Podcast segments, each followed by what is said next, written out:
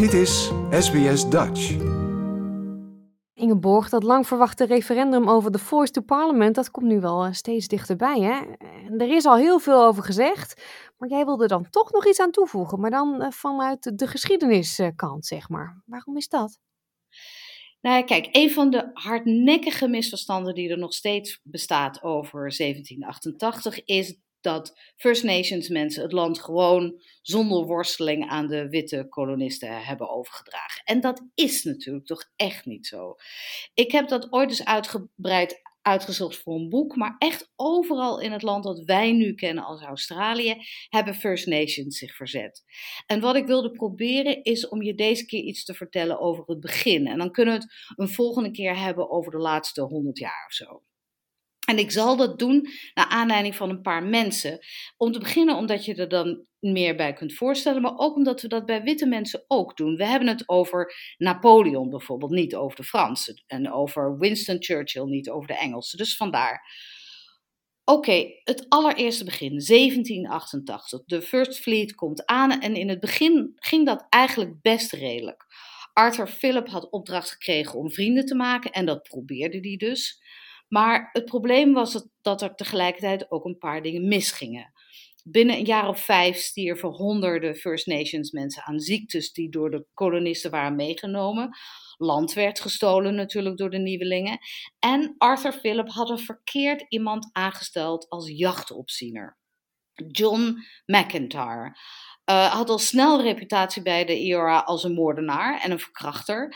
En er waren klachten ingediend over hem, en er waren onderhandelingen geweest ook, maar die hadden niks opgeleverd. Dus op 10 december 1790 was het een man die Pemulwuy heette, die van de elders de opdracht had gekregen om McIntyre te vermoorden. En dat deed hij ook. Pemulwuy was wat ze noemen een Karaji, een wijze man. Iemand die de reputatie had een tovenaar te zijn. Hij was snel en moedig en het verhaal ging dat hij zichzelf kon veranderen in een dier en dan verdwijnde. Dus de ideale man om de campagne tegen de Britten aan te voeren. Arthur Philip was natuurlijk niet blij met de moord op McIntyre en organiseerde een strafexpeditie, maar die mislukte. En dat was deels omdat de Eora het terrein natuurlijk veel beter kende dan de kolonisten en makkelijk uit de weg konden blijven. Maar het was ook deels omdat de aanvoerders van de expeditie, Watkin Tench en William Dawes, redelijke mannen waren. Die hadden helemaal geen zin om moord met moord te vergelden. Maar Pemulwuy had natuurlijk wel een groot probleem. Zijn eigen mensen stierven door allerlei ziektes. En de vijand kwam met bootladingen aan. En hij moest natuurlijk uit de handen van het gezag zien te blijven.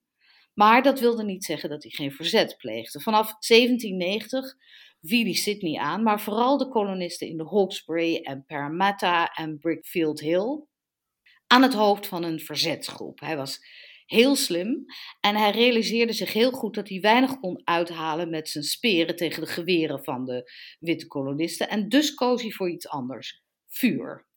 Overal waar ze kwamen staken ze huizen in brand en velden vol graan, dat soort dingen.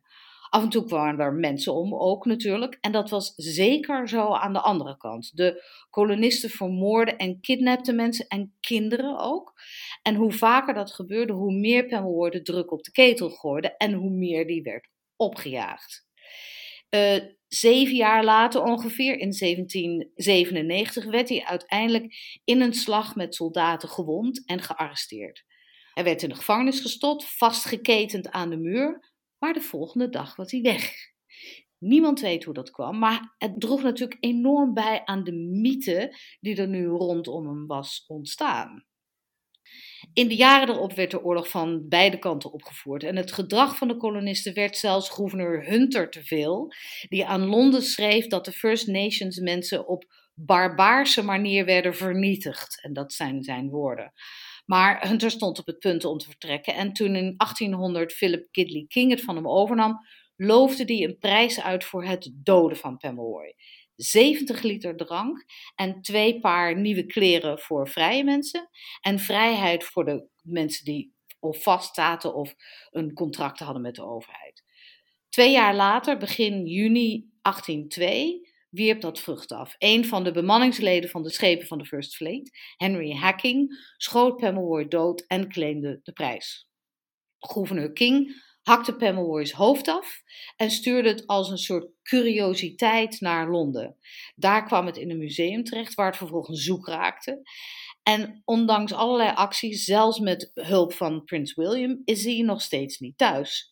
En het Australian War Memorial spreekt met geen woord over wat toch onze eerste Australische verzetstrijder is.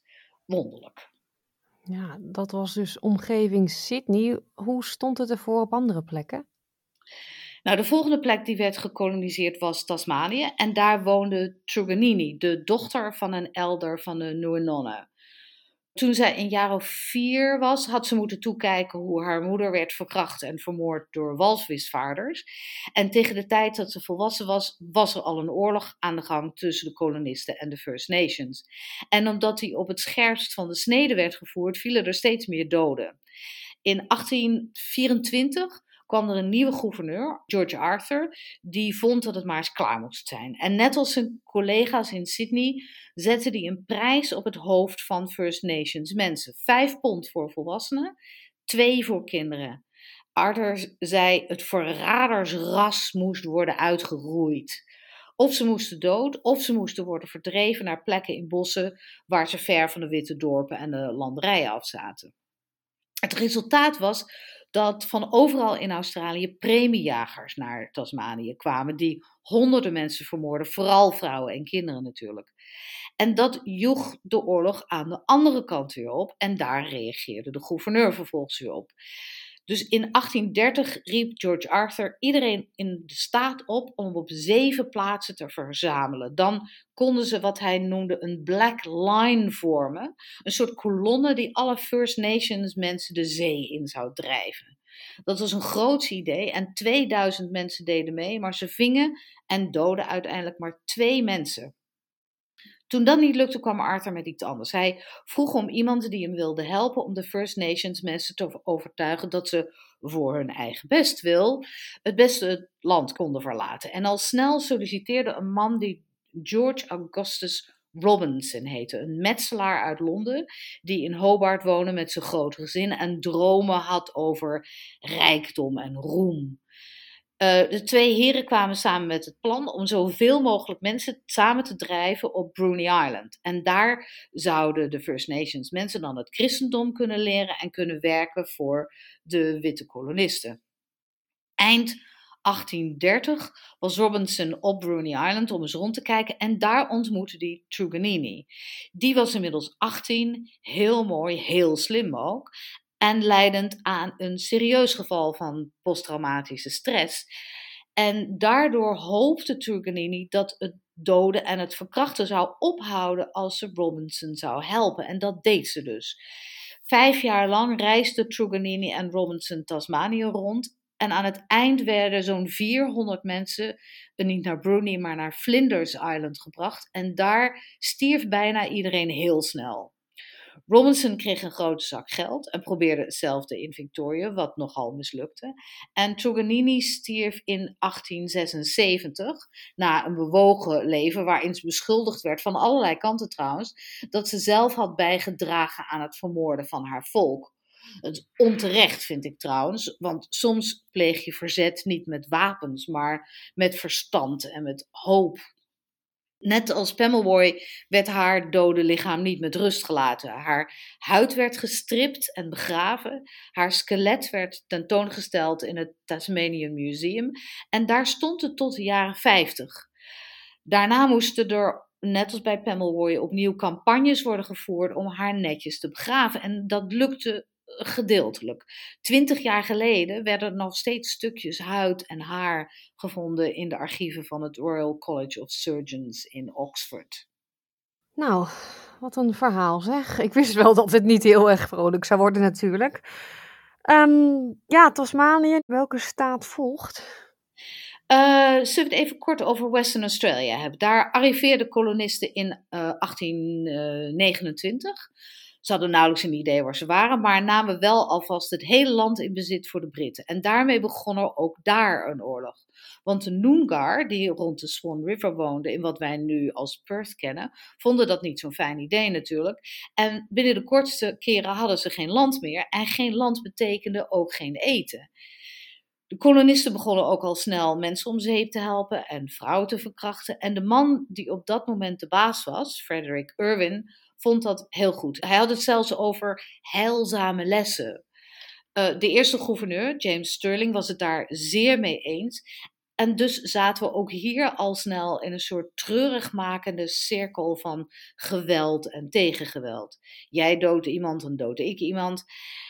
En degene die Stirling verantwoordelijk hield, de Pemulwuy van Western Australia, was een man die Yagan heette, die met zijn broers en zijn vader, Mitchell Grew, de leiding had over het verzet. Ook hier werd een prijs op hun hoofd gezet en ook hier had dat resultaat. In 1832 werden Yagan en twee van zijn broers opgepakt. Maar toen gebeurde er iets interessants. De mannen stonden op het punt om ter plekke gelyncht te worden toen een Schotse kolonist de aandacht vroeg van de gemeente. Zijn naam was Robert Menli Line en hij begon een soort gloedvol betoog te houden. Als ze nu vermoorden, zei hij, dan hebben we al snel een totale oorlog aan onze broek met alle gevolgen van dien. We moeten ook begrijpen, zei Menli Line, dat ze gewoon hun land verdedigen zoals wij dat in hun geval ook zouden doen. Geef ze maar aan mij, zei hij, dan zal ik kijken of ik ze op andere gedachten kan brengen.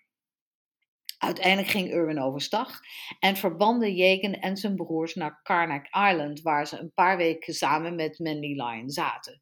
Ze leerden veel van elkaar, maar uiteindelijk had Yagan er genoeg van, regelde een bootje en verdween met zijn mannen.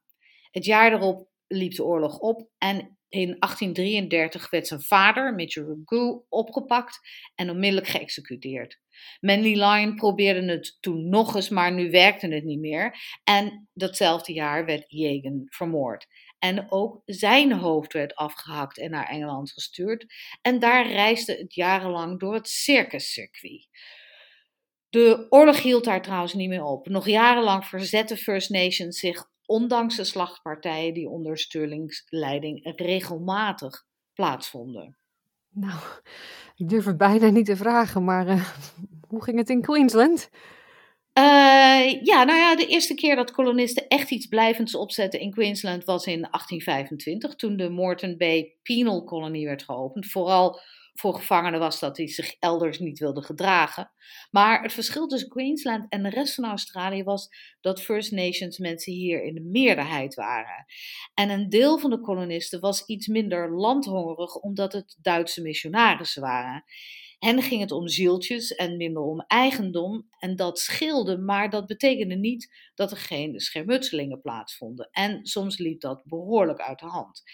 In februari 1842 bijvoorbeeld werden zo'n 50 First Nations mensen met opzet vergiftigd met bloem waar arsenicum doorheen zat. En dat kon natuurlijk niet onbestraft blijven en dat deed het ook niet.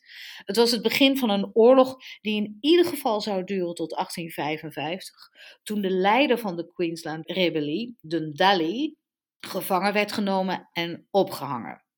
Dundalli was geboren in de Blackall Ranges, ten westen van wat nu de Sunshine Coast is. Hij kwam uit een hele belangrijke familie en in 1842 was hij een diplomaat. Degene die de onderhandelingen met de kolonisten voor zijn rekening nam. Maar na de vergiftiging werd er een beroep op hem gedaan, net als dat met Pemulwuy gebeurd was, om de strijd aan te gaan met wapens. En dat gebeurde. Jarenlang was het een tit for tat, zoals de Australiërs dat zeggen. 3 voor jou, 2 voor mij. En in 1846 gebeurde daarbij iets dat nog nooit eerder was gebeurd. Een witte vrouw overleed. Een zwangere witte vrouw. Alle kranten riepen op tot wraak. Slacht ze af, riepen ze tegen de overheid. En als je dat niet doet, dan doen wij het. Eerst leverde dat niet meer op dan er al aan de hand was. Alleen werd het nu 5 van jou en 5 van mij. En zo ging dat een paar jaar door. En Dundalli, die waarschijnlijk dacht daardoor dat dit nou de normale gang van zaken was, verloor daarbij even zijn eigen veiligheid uit het oog. En in mei 1854 kwam hij naar Brisbane voor een vergadering. En daar werd hij gearresteerd en opgesloten. De rechter die hem moest vonnissen was Roger Therry. En dat zou een goed teken moeten zijn geweest, want Terry was ook de rechter geweest in de processen rond de Mile Creek-moorden. Dat was een bloedbad geweest waar zo'n 30 vrouwen en kinderen over de kling waren gejaagd door 12 mannen in New South Wales. En dat was op zich helaas niks bijzonders, maar door Roger Therry was het de eerste keer geweest dat witte mensen waren opgehangen omdat ze First Nations mensen hadden vermoord. Dus op zich had Dundalli geluk, zou je zeggen. Het probleem was alleen dat Terry First Nations mensen zag als ongeschoolde wilde, waar die ver boven stond. En zo gedroeg Dundalli zich tijdens dat proces helemaal niet. Om te beginnen was hij een grote man met een enorm charisma.